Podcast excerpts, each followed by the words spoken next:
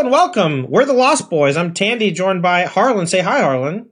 Hi, Harlan. And uh, we are doing a full set review of Disney's Lorcana's Chapter 2, Rise of the Floodborn. Uh, if you missed it, we recently did a full set review for the color Amber. And in today's video, we're going to be doing the full set of Amethyst cards. And uh, we're going to be starting from cheapest to most expensive on ink cost.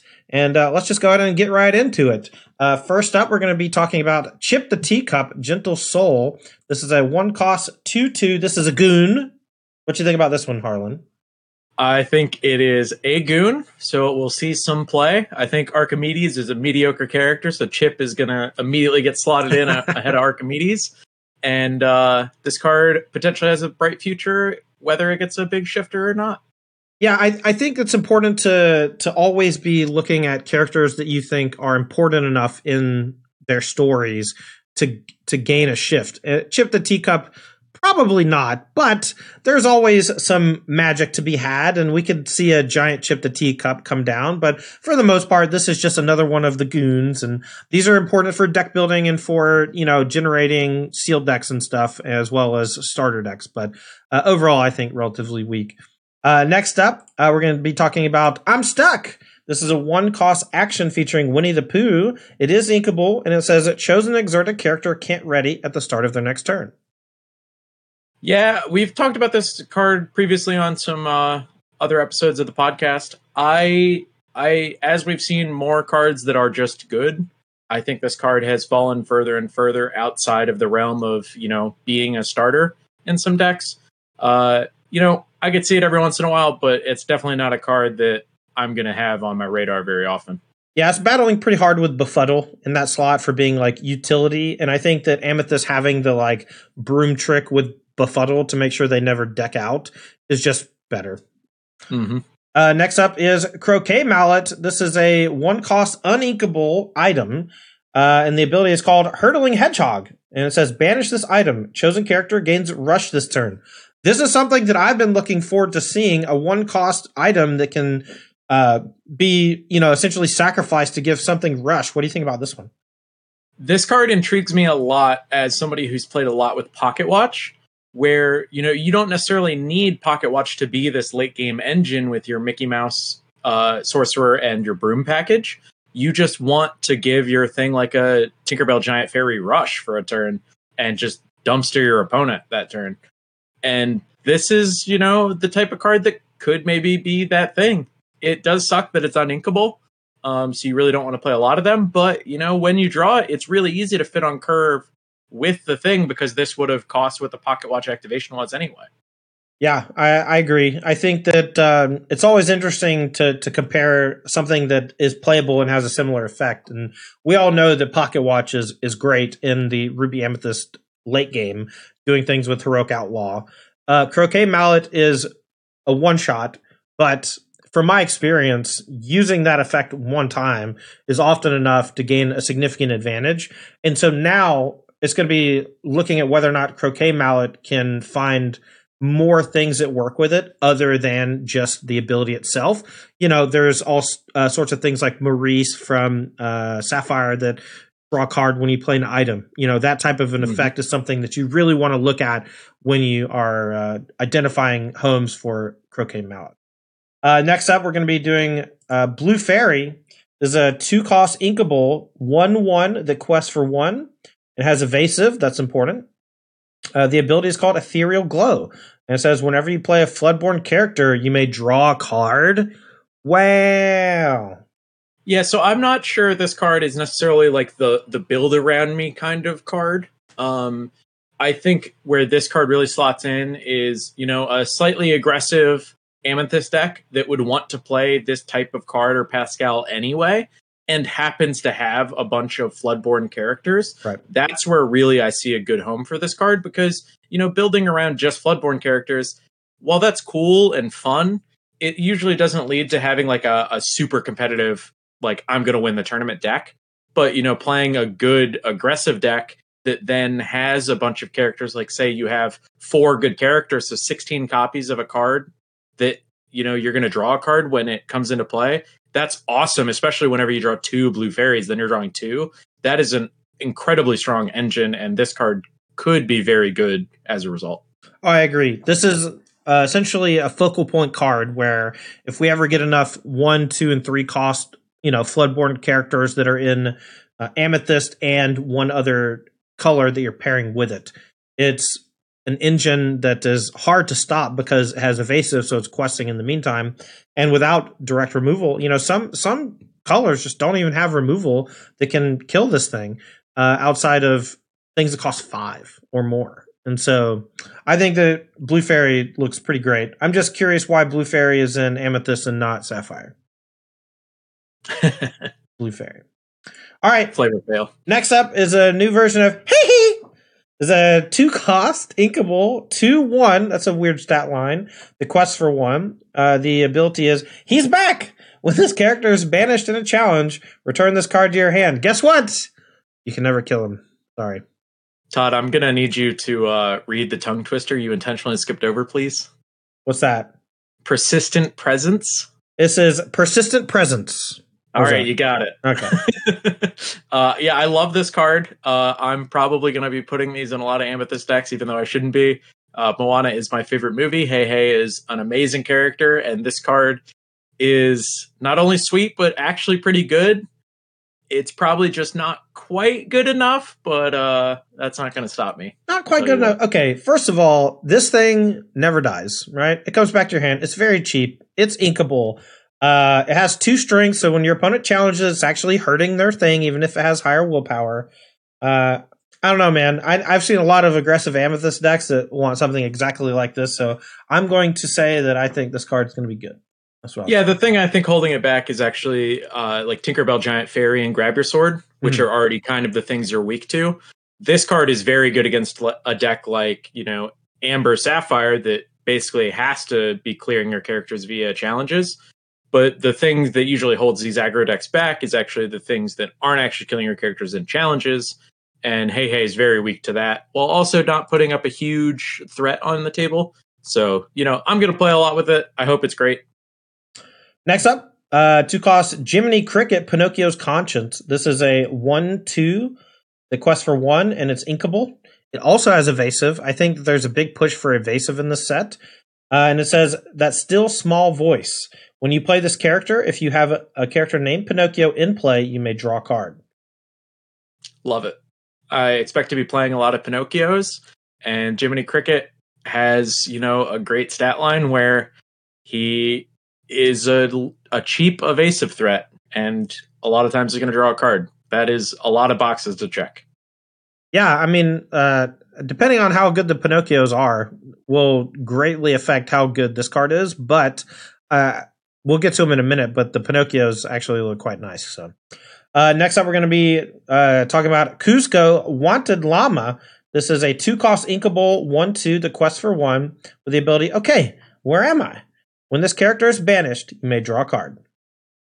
Yeah, so it's it's funny we're seeing so much tension in like the two drop slot in these amethyst decks where you know I think this card is also pretty good in that it just comes down and you know it, it provides a little bit of pressure, not very much, but you know it's reminiscent to me of like a Grammatala in a deck that kind of wants that type of effect more, Mhm. where this card is good against those cards like Tinkerbell Giant Fairy, Grab Your Sword, and Be Prepared. You know- Hey Hey.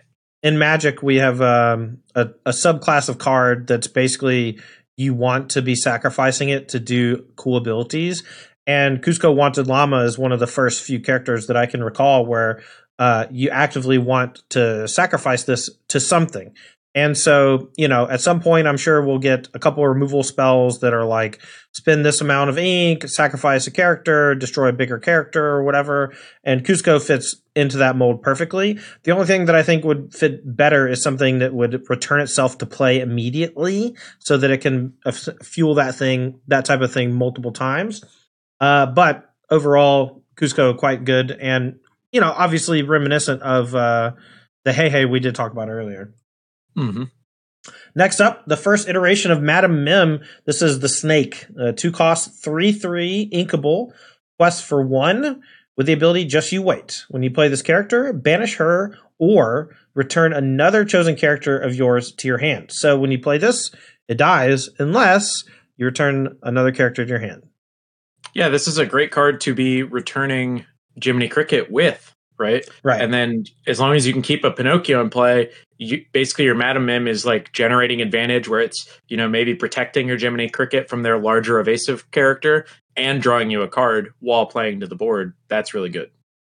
Yeah, I think that uh, this the the three three stat line is going to be great against things like uh, Protective Cub Simba uh, that dominated with in those early aggressive decks in uh, Chapter One Constructed, and you know the fact that it can bounce something means that we're just going to be looking for things that are good to bounce, and we already have a couple, and uh, we're going to get a lot more, more than likely.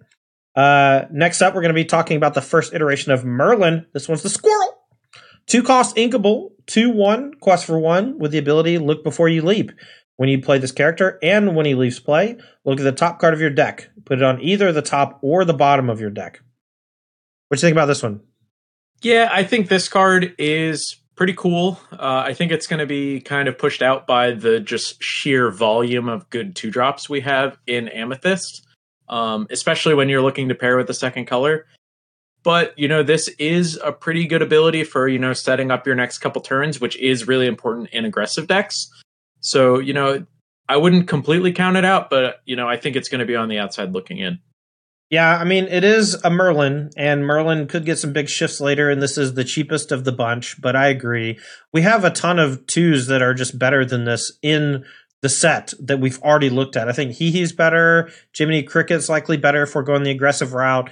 And if we're going more of the attrition route, the Kuzco's better as well. So uh, just not really a great home for the Merlin, and the stats aren't really anything to write home about either.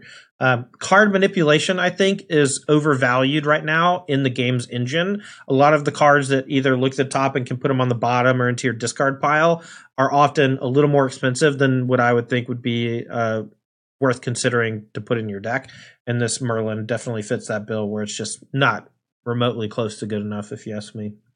Mm-hmm. Next up, maybe the best card in the set. Uh, this is a very scary one. This is Pinocchio Star Attraction. This is a two cost, non inkable, 1 1, very, very tiny, but a quest for three. Three! Three! That's a lot early. Uh, I certainly would not call this the best card in the set, but I also think everybody will be surprised by what I think is the best card in the set once we get to it. But this card is very strong. Uh, I think this, as I've said before, will have a huge impact on the metagame, whether it is seeing play or not. And I think its seeing play is actually going to be dictated by how much influence it is having on the metagame where when people are respecting it, it's not very good and you actually shouldn't be playing it. And whenever people are not respecting it, it's going to be the best thing to be doing. Well, all I know is if you put this into an amethyst amber aggro deck, you have Lilo making a wish. You have Maleficent biding her time. And now Pinocchio questing for three. This is a lot of lore generation for a very small ink investment. And if you have some protective elements with Bodyguard, like Protective Cub, some decks just fold on the spot on turn three, I think. Yeah, one thing I'm excited for is I think we might get to a point now with this second chapter that people start to realize how expensive a seven drop really is right. because there are actual aggressive decks that aren't just trying to, you know, curve up to five and six with you. They're just trying to get you dead without playing a four drop. Yeah, not to sound like too much of a boomer, but uh, in Magic, when I first started playing, cards were relatively weak, all things considered, or at the very least, um, the synergy between cards was not what it is now. Uh, it was way more about assembling like a five card combo to do something really powerful, or you just play something that was really expensive that was powerful as a standalone. Nowadays, in Magic specifically, there are cards that cost two, three, four that do the equivalent or better than things that used to cost seven, eight, nine. And that type of power creep is hard to keep up with. But like you said in chapter one, seven drops, very good and playable. Carefree Surfer, one of the better cards. Um, you know, basically every deck able to play seven drops without much fear of dying before they get to. And now, like you said, maybe that's not the case. Absolutely. Next up, Pinocchio Talkative Puppet. This is the uh, next iteration of Pinocchio. This is another two cost, uninkable. Weird that they would put two different Pinocchios at two costs and both be uninkable. This one's uh, much weaker in terms of uh, lore generation, but it has a cool ability. It's a 1 1 the quest for one, and the ability is Telling Lies. When you play this character, you may exert chosen opposing character. So, a nice little ability comes down and exerts your opponent's thing so you can challenge it. Yeah, I think this card is really cool. Um, I think this card probably was inkable at one point in its life and probably still needed to be, but also was too good at inkable. um, yeah, I, I, think this card is probably not going to be making the cut just because there are so many good twos and the vast majority of them are inkable. Um, but this card, whenever you are like, oh man, I really just keep losing because you know, I can't kill their last thing and then turn the corner. This is a card you can look to now. Yeah. Uh, you know, we we've seen this ability on the three cost Elsa that can exert itself to an exert opposing character. This can work the turn you play it, so it works in conjunction with things like support really nicely. Uh, so I would see, I would say that the two Pinocchios are definitely at odds in what they're trying to do. One is trying to quest for high lore, the other is trying to be a little more interactive. Um, I think that the one, the Quest for Three, is significantly stronger in terms of what Amethyst is trying to do most of the time, but certainly a viable option uh, is the one that taps things. Next up, Legend of the Sword and the Stone. This is the two cost uh, inkable song from Amethyst, and it says chosen character gains Challenger 3 this turn. Hooray! No, uh, yeah, exactly. uh, yeah, Challenger is good in that it's a defensive ability, but you know, Amethyst is not looking like a defensive color these days. It does look like a color that has a ton of small characters. And if a ton of small characters all are squishy, like they come back, they draw a card, they they do something, you know, that is where I want to be using characters with support. And Challenger, giving something Challenger is very similar to giving them support. And so I, I think that this type of effect is maybe wanted, but not on a one shot effect and not as a spell that is minus a card. Mm-hmm. Uh, next up, Perplexing Signpost. This is an item, two cost, uninkable. The ability to Wonderland. Banish this item. Return chosen character of yours to your hand. So, pretty similar to the one we saw in Amber last time that was returning things with support, but this is a one shot. It's a little bit cheaper though. Yeah, so I think this card is going to live and die by what you're trying to pick up with it. Where if you're trying to do something that is, you know, a pretty cheap card that you're not trying to replay immediately, this card is not going to be for you. Um, where if you're trying to do this with like a five drop, this card is going to be great and exactly what you're looking for because you can pay the two ahead of time and then pick up your five drop and replay it immediately. And you don't need to do both in the same turn, like pay both costs in the same turn. Right. But, you know, typically, unless you're trying to do something crazy like that, you know, the Madam Mim is going to be a lot better because you can just do it all in one turn with, you know, cheap cards. All right, next up, this is one of the um, bigger rares in the set. Uh, this is Arthur Wizard's Apprentice. This is a three cost, not inkable, one three, the quest for one. And the ability is called Student. When this character quests, you may return another chosen character of yours to your hand and gain two lore. I think this card is incredible. Um, it effectively quests for three and you know protects another character, so it's almost like a bodyguard in a sense. Mm-hmm. Um, or you know, if you have uh, Jiminy Cricket, you know, you might be able to be comboing off and getting you know your lore out of your Jiminy Cricket, your two lore extra out of this Arthur, and then another card out of the Jiminy Cricket if you have extra Inkling around for the turn. This card, you know, is going to be like a bread and butter option in the Amethyst aggro decks. Yeah, one thing I, I want to stress is uh, I played against uh, my boy Taryn Huck out of Apex Gaming in some fun games. He was playing his Amethyst, Amber, Amber Amethyst deck that we've played on our Versus series before.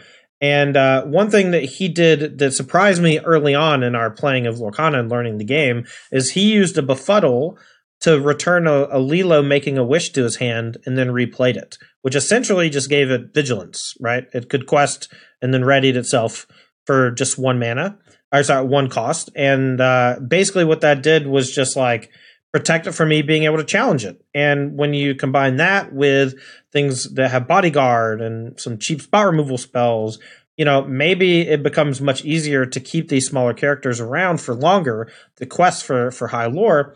And I could easily see Arthur Wizard's Apprentice being that card that just like gives you not only a burst of lore generation when you activate it, but also protects something that also generates high amounts of lore, like the two cost Pinocchio. And uh, it's going to be pretty good. All right. Next up, Fairy Godmother, Pure Heart.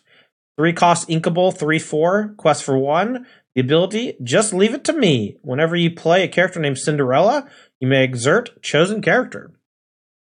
Yeah, so this is another one of those, you know, defensive cards from Amethyst where you're caring about controlling the board versus, you know, getting your opponent dead. Um, it'll be interesting to see this. This card, I think, will be really important for Amber Amethyst, you know, mid range decks where there's no we we did just get now some you know direct targeted removal in those colors but previously the only way for amber amethyst to remove a character was via a challenge. And so this these cards that can exert your opponent's stuff are really important for being able to remove your opponent's characters because you know as as they get higher on lore counts you know you might have to kill a ready character or lose the game. And you know this helps you do that Look, I was already putting the wardrobe in a few of my decks just to see if a three cost three four body was any good. It was fine, you know, and now we have one that has an ability. oh man, pour one out for for my boy the wardrobe. Your boy. All right. Uh, next up, we're gonna have the next iteration of Madam Mim. This one's the Fox. Three cost inkable, four three. The quest for one. That's a pretty good stat line. Chasing the Rabbit. When you play this character, banish her or return another chosen character of yours to your hand. So you're seeing this Mims ability is a gate mechanic where you have to return something of yours back to your hand. And it can't be the Mims itself in order to prevent, I would assume, some sort of like bounce your own thing a million times combo that might happen in the future. Uh, and it has Rush, so it can challenge on the turn you play it. Uh, people talked about this straight up replacing Rafiki in a lot of decks. I don't agree. I think Rafiki um, not needing to play one and two drop characters makes it superior as a defensive measure. But this Madam Mim being able to bounce something and having the ability to be big and challenge things kind of makes it work well in your Amethyst aggressive decks as your like one piece of defensive tech. Yeah, so I think Rafiki on the whole is a better card and we'll see probably more overall play. But this card is a slam dunk inclusion for the Amethyst aggro decks because you do get that upside of protecting your your you know Lilo making a wish and cards similar mm-hmm. in your your archetype, and a huge issue for those decks was they needed to play a card like Rafiki to have some anti aggro plans in their aggressive deck. But the huge cost was you know, those early lore generators that are undercosted are all uninkable, and so is Rafiki. So you were just hitting this the ceiling on your uninkables really early on in your deck building without getting any like really high power level for the mid and late game. And Madam Mim fixes that where you know now you have this kind of it's almost additional upside on your Rafiki with a better stat line and it's inkable. Yeah. Uh, next up is the counterpart for this iteration of Madam Mims, and that's Merlin Crab. This form is a three cost inkable, three three. The quest for one, pretty good stats. Ready or not, when you play this character and when he leaves play, chosen character gains challenger three this turn. So adds into that really defensive nature that they're trying to play here. It's almost like they have two sides of the of the color at odds with each other. One that's trying to quest for high amounts of lore, and another which is trying to exert things and challenge them. Yeah, I was just noticing that exact same, you know, synergy and dyssynergy that you were pointing out. And I noticed that they're actually doing it with Merlin and Mims. Yeah. Where it's like, you know, they're like the two leaders of the color almost. Mm-hmm. Um, well, yeah, the, I think this card is, is pretty sweet. It's more like a, a snapshot of, of the movie that they're from because the I, I, believe it's Sword mm-hmm. in the Stone. They they meet in the forest and they're they're like showing how powerful they are by turning into these characters. And Merlin's like, I'll turn into this thing and show you how strong I am, or how I, am so fast I can run away. And then Madame Mim's like, Nah, I'm gonna get you. I'm gonna get you. And uh, this iteration of the crab, you know, it's going to come down and, and be nice to like be a challenger, but it's clear that like the Merlin cards go into a certain deck and the Mims cards go into a different type of deck. Next up is uh, Yzma without Beauty Sleep. This is another three cost three for the quest for one. Nothing to see here. Poor, poor wardrobe. Yeah, that's all I gotta say. Yeah, Yzma. Uh, I, I Yzma, will say Yzma is good for shifting where wardrobe is not. We're getting to that. We're getting to that. what to me? Okay, I until recently I had never watched Emperor's New Groove, and to be quite frank, I turned it off after about thirty minutes because David Spade's pop culture jokes just like aged very poorly. Oh yeah, like, that makes uh, sense. The so there there's this thing that happens in um uh, in media, I guess, uh, specifically in fiction, where the characters can act like they would act in their setting, or they can act like I would act in that setting, considering my life experiences. And all of my jokes would just go over everyone's head because they don't know the things I'm referencing. And mm-hmm. so in Aladdin, for example, uh, the genie does that a lot. And it's it would be more annoying if the genie wasn't literally creating them as he's doing them as a joke Whereas in some of the other Disney movies, they just make jokes that are pop culture references to our world. And it just doesn't make any sense. And the, like the third or fourth time David Spade did it, I was just like, I don't, I don't want to do this anymore. This is just like not that fun. anyway, but uh, Yzma uh, is a, is you know the antagonist of the movie, and uh, there is a big shift one that we're coming up on soon here. But next up, we're going to move on to this gruesome and grim. This is an action and it's a song and it costs three and it's not inkable. And it says play a character with cost four or less for free. They gain rush. At the end of the turn, banish them. What you think? I think it's a sweet card that, you know, as time goes, it's going to be a card to keep your eye on for, hey, this might be busted in the future but right now I don't I don't see it. This is like just in time, but uh, slightly more restrictive, and the character dies. I yeah, despise this card. Yeah, it's it's not even like you're gonna get like great pressure because the character can't quest. So it's just it's like a bad removal spell. What I of. yeah, what's going to be really the thing that people have to figure out is is there any character that costs 4 less that when it dies it does something outrageous? And if you pair this with like the one cost uh, Cinderella Singer, you can sing Gruesome and Grim on turn two, and then that allows you to put something in play that costs four, and then it'll die during the end of turn. Now, in Magic, we have something called Footsteps of the Goryo, which is very similar to this, where it brings something back from the graveyard for one turn cycle, and then at the end of the turn, it sacrifices itself and dies again. And so you pair that with things that have incredible abilities when they go to the graveyard, when they're sacrificed, or whatever. And uh, Gruesome and Grim just reminds me a little bit of that. But until they make like a four drop that says when it dies, you know, draw six cards and put a big character from your hand into play, Gruesome and Grim ain't it. Not only does it die at the end of turn, but it also gains rush, not the ability to quest. So just miss me with this piece of crap. All right. Next up, Sorcerer Spellbook. Three costs, non inkable, has the ability Knowledge. Uh, exert it and pay one ink to gain one lore. Todd, I got good news. What?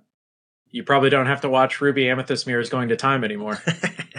You think they're all going to play one of this, or do you think it's going to be like a four of? I hope so. If they keep playing the deck, uh, I I don't think it's going to be a four of. I think you know one maybe two, because uh, it is you know for select matchups. But I I am happy for you know smooth of the the ease of tournaments going not going to time every round. Yeah, I mean, uh, I'm happy the, to see this card. The stronger the cards get, right, the more quickly they're able to end the game, and uh, as you continue to make 200 cards every three months, you're going to start to see some really interesting ways to win the game. And I think that uh, this is just one of them, and uh, I'm I'm hoping that it's good, but it's kind of expensive and it's not inkable. If it was inkable, it would be 100 percent four of in a lot of amethyst decks, very strong. Not inkable makes that slightly different story, I think. Uh, next up, a not as exciting card. This is one of my favorite characters, Dr. Facilier. This is the Savvy Opportunist. Uh, four cost, inkable, four two, the quest for one, and it has evasive. So I, I think this card actually has some potential. Um, being, you know, a kind of a side shift to Pongo, or not Pongo, uh, uh, Jetsam. Jetsam, that's the one. Uh, where, you know, this is an evasive body that is better defensively at challenging something like Goofy that's a 3 4 evasive, where, you know, this can actually trade off and acts as, you know, pseudo removal for that type of effect. And, you know, we have a big Facilier to shift on top of this. And the thing holding that Facilier back in my mind, because that card is kind of absurd, is that it didn't have an actually good body to shift onto. Where this body still isn't like actually good, but is much more passable than the the two we've had previously. Yeah. Uh, next up, Elsa Gloves Off. Four cost inkable, three four, quest for one, and has challenger plus three. So when it uh, challenges, it's got six power, or and uh, or six strength rather. Uh, what do you think about this one? Uh, I think it's like a, a, solid role player you might play one or two of in your your uh, Elsa Spirit of Winter decks, where you know it's early removal essentially and gives you a shift target, but nothing to write home about. Yeah, anything that has challenger to me uh, really needs to be compared to Hook, Forceful Duelist, and Prince Eric these steel cards are essentially the top of their class in terms of how they can challenge early on and how they trade up early on. And Elsa Gloves Off is a four cost character that can trade up into like a six drop or whatever. But like, that's not really what I'm in the mood for on a four drop. I want something that does high impact, turns the corner, makes your opponent really just like, uh? and this is not it. Your opponent can basically ignore this card. It only quests for one honestly that's something we could talk on briefly anyway is just in general four drops are actually in a weird really weird spot in lorcana where if you look at a bunch of deck lists there aren't actually good four drops in any decks all the four drops occupy this really weird space right. where they get kind of sat on by the five drops because all the five drops are really good and the shift characters that you know for the most part cost four when they're shifted so these four drops are actually in this weird kind of bubble where they're better than the three drops, but like they're not actually better on rate than the other things that can happen. But I think that Elsa actually is in a unique space where she does trade up and, you know, she threatens to trade with a, a Tinkerbell Giant Fairy or eat a Stitch Rockstar and survive. You know, she she actually threatens to do these powerful things while being, you know, a reasonable body and, you know, might actually see some play as a result. All right, moving on. This is the next iteration of Merlin. This one's the GOAT. Uh, four cost, four three, inkable, quest for one, and the ability is Here I Come. When you play this character and when he leaves play, gain a lore. This is my pick for one of the top five cards in the set. On an uncommon? I mean, the ability. Okay, first of all, gain a lore when it comes into play is excellent. That's just an excellent ability. If it had no other abilities, that would be good enough. But when your opponent challenges it and banishes it, you get a lore. When you bounce it, you get a lore. And if you bounce it and can replay it with the, their Mim's effects, then you're able to essentially burn your opponent out from a much lower starting lore total than you might normally be able to. Mm-hmm. And it's going to just pressure your opponent in spots where they just might not be able to do anything about it. And it's just a unique effect that we just don't have. And so I, I just think it's a, an excellent aggressive card. Yeah, I, I, I agree. I I don't think I would have it in my top five, but I do think this is just a slam dunk auto include for every aggressive amethyst deck. Should just have four of these which is also kind of weird because I just talked about the weird spot that four drops are in and that we didn't really have any good ones. But well, now, now we, do. do. Yeah. Uh, next up, another four drop Merlin. This one's the Rabbit. Uh, this one is four cost uninkable, uh, two three quest for one with the ability Hoppity Hip. When you play this character and when he leaves play, you may draw a card. So similar to the goat, but instead of lore, it's card draw, not inkable, smaller stats. Tell me about it. Yeah, I think this card is in a weird place because it's not what you want in the aggressive decks because you don't want a bunch of fours. And we just talked about Merlin Goat, which is going to be like an auto include in the aggressive decks at four and is inkable. And you know, this card isn't really what you want in a control deck either, because the control decks don't want to invest their uninkables into something so low impact. You know, they need big things like Ursula and Elsa Spirit of Winter. So I think this card, if it's going to find a home, is actually going to be in the more mid-rangey decks that you know need to play to the board, trade off in challenges, and then get underneath the control decks a bit. And this card does all of those things pretty well. Um, so you know, if we're going to see this card, that's where it's going to be in my mind. Um, and I do think the card's pretty good. You know, it it threatens to draw. It gets one card, and then it's going to get a second card at some point in the game. Right. Uh, next up, another iteration of Merlin. This is the Shapeshifter, his original form. Four cost inkable, one five that quests for one, with the ability Battle of Wits. Whenever one of your other characters is returned to your hand from play, this character gets plus one lore generation this turn. So, with all those Mims abilities, with the Christopher Robin that returns something to your hand, is it Christopher Robin? No, I'm sorry. It was Prince Arthur.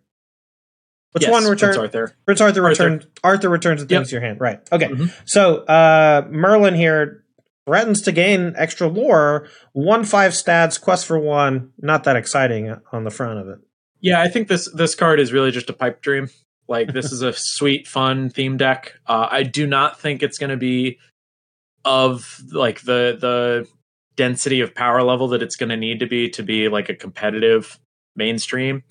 Um, but it's a sweet card, and it'll definitely be super fun if you're doing like sealed or draft, and you know you get this early and can like really build around it. That's where it's going to really shine. Yeah, I, I think it's one of those cards where it has enough willpower where it might actually be able to quest twice. And so one turn, you know, you bounce a thing, you quest for two. Another turn, you bounce a thing, you quest for two again. That's really where you're going to see it do some really cool stuff. But in the future, I foresee having more things that can return to your hand. And so, you know, that might just make him some sort of extra powerful finisher in a deck that caps out at four. And that's something that's relatively exciting to me. Next up, uh, this is Peter Pan's Shadow, not sewn on. Four costs, non inkable, 2 3, quest for two. Has evasive, great stat so far. Has rush, that's pretty cool. And it says your other characters with rush gain evasive. So your rush characters like Maui can challenge things that have evasive. Yeah, so I think this card is ultimately going to be held back by the fact that it's uninkable, which, you know, that is already the a pretty big barrier to clear. So, you know, it's it's already fighting for spots in a deck and then couple that with how this card is being wanted to be played is at tension with Simba Protective Cub where this card really wants to come down, eat a small character and then just quest the rest of the game Mm-hmm. right? And Simba Protective Cub immediately puts a wrench in that plan. That's true. I, I, I think that uh, you know, obviously, Protective Cub is like the marquee aggressive card for Amber, but I I think over time, you know, there's going to be other aggressive decks that don't play Amber, and Peter Pan Shadow being a two three with Rush that has evasive means that being able to challenge something and then not being able to be finished off on the way back. Definitely very cool. Maybe Peter Pan Shadow pairs nicely with you know, Hook Forceful Duelist, for example. And so you have things like Hook Duelist and, and Prince Eric on two that allow you to challenge Simba so that when you do actually get to play the Pan Shadow, it can do some serious work. But I don't see this being better than uh, either of the Merlins that cost four, the Rabbit, or the uh, the one that gains lore when you play it and when it leaves play. So. Uh, an interesting card. We'll see. I mean, it is one of the bigger rares in the set, so maybe we're wrong. It's always good to to have uh, a one opinion on something, but be open to to changing it when you have more context and when you actually get to play with the card some. Uh, next up, we're moving on to Binding Contract. This is a four cost item, non inkable. Says for all eternity, uh, exert it and then exert one of your characters. To exert another chosen character. A lot of exerting going on, but it's like tap two things to tap thing. Yeah, so I think this card is probably not going to see much play just because it is uninkable, but it does add that element that we were talking about before where, you know, amethyst decks can struggle when they don't have access to direct removal and your opponent is close to winning and they just keep playing these big characters late in the game. You got to exert them to get them down. And if that is a problem you find yourself in and having regularly, this might be a card to look forward to, you know. But I would probably just put more Elsa Spirit of Winter in my deck. Yeah, for sure. And if that's not enough, I don't know what's going to help you. All right, next up, uh, Fairy Godmother here to help. This is a five cost inkable, 3 7, the quest for two. No abilities, but some pretty good stats. 3 7, questing for two. It's quite large. Yeah, I, I, uh, I don't know if this stat line is quite good enough. You know, people made fun of me for playing Maleficent Uninvited, and that card is great. But Quest for three. Really, the yeah, exactly. The the third point of lore is really the selling point on that mm-hmm. card, and people were already, you know, like, are you sure that's good enough? And you know, the extra point of willpower does not make up for an extra point of lore. I tell you that. No, it doesn't. Uh, all right, moving on. This is another iteration of Fairy Godmother. This one might be pretty good. This one's uh, ultra rare. Uh, Fairy Godmother Mystic Armorer, a five cost inkable, three four quest for two, has shift for two, and we do know that there's a, a smaller Fairy Godmother. I think. Uh, mm-hmm. Says, forget the coach. Here's a sword. Whenever this character quests, your character has gained Challenger three, and when this character is banished in a challenge, return this card to your hand this turn. So, long story short, once you quest with Fairy Godmother, all your stuff challenges plus three, and you get the Do- Doctor Facilier ability where they come back to your hand. If your opponent taps out and quests a bunch and leaves themselves vulnerable, Fairy Godmother can come down and obliterate their board position. Yeah, so what I I foresee happening, and it's it's really it's going to happen like twice ever to somebody, and then they're just as soon as there's the the smaller fairy godmother in play, they're just not going to quest because what's going to happen is they're going to shift this fairy godmother onto their smaller one, quest with it. Everything's going to get challenger, murder all their stuff, and then they're going to play one of the cards that picks up their fairy godmother, and it'll pick up both of them. And then they're going to have like 10 cards in hand, and you're not going to have a board, and you're going to be dead. Yeah, very cool card is Fairy Godmother Mystic Armor. It'll be interesting to see uh, how it turns out.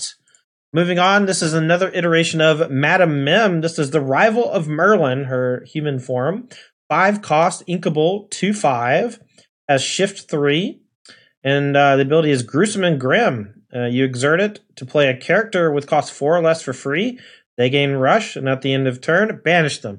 This, this is the activated ability version of the other card we just talked about. This costs five and is inkable. The song we were talking about costs three and is not inkable. I I think this card's awesome, but but mostly because it's a repeatable effect and the card itself mm-hmm. is inkable. Yeah, couldn't agree more. I think this card it's one you have to play with really to truly understand how powerful it is and if it's just oh yeah i use it once and then it gets challenged off the board because it's a 2-5 uh, this isn't going to be that great but you know it shifts pretty early so you can get an early advantage. There's a ton of things you can put in that you know they get a trigger when they come in and when they leave you get you can get a lot of good effects and uses out of this. And you know if if your thing is coming in and rushing and just banishing anyway the banish them downside isn't even relevant. Mm-hmm. uh, this is a card that could be very powerful and i'm excited to play with it and find out. Next up uh, pinocchio on the run this is a five cost uninkable 3 3. The quest for two has shift 3 and has the ability to listen to your conscience. When you play this character, you may return chosen character or item with cost 3 or less to their player's hand. So this thing comes in, bounces an opposing small character or item, uh, and with that shift, it can be relatively cheap and a quest for two. I, I like this card quite a bit, but uh, I don't see myself shifting with it too much because one of the Pinocchios is rather weak in my opinion, and the other one quests for three. And unless you desperately need to bounce something, I think that uh, you're going to leave that one that quests for three on the table quite a bit. But five cost bounce something is pretty good. Yeah, so I think that's a weird tension that we haven't seen very much with the way Chapter One was constructed with all the shift cards, which we we just saw actually with uh, Fairy Godmother too. She shifts onto a three cost three four the quest for one, and she's a five cost three four the quest for two. So like you're you're not really upgrading your stats very much. Where this Pinocchio, you know, you're beefing up your your strength and your willpower, but you're actually lowering your lore in a lot of cases. And I think, you know, what we might actually see with this is you quest for three with your small one, and then you shift oh. after you've quested. I didn't think about that. To That's bounce their attacker, yeah. and then you're still way ahead on board because you have the three three that's questing for two, and you you kind of sucked up their turn. Um, that's the play pattern I do envision for this. What I what I think is actually going to be the problem is whether you're going to be wanting to put this five drop uninkable in your deck when, you know, if say you're amethyst emerald, you're going to be competing with like Kuzco at five. Right. That's already an uninkable. So there's going to be a lot of tension there outside of the normal tension of the card in that you're, you know, kind of side grading your your shift instead of upgrading with it. Um, so just something to keep in mind. All right, next up, uh, Winnie the Pooh, the Honey Wizard. This is a five cost inkable, five five. The quest for two. This was, I think, the first card they revealed from uh, Rise of the Floodborn, Chapter Two, and uh, it's relatively low impact, all things considered, but it has nice stats, five five for five, and a quest for two. What do you think about the Honey Man? Not a very constructed power level card, unfortunately. Uh, I do love Pooh. Honey though. I do love so. Honey as well.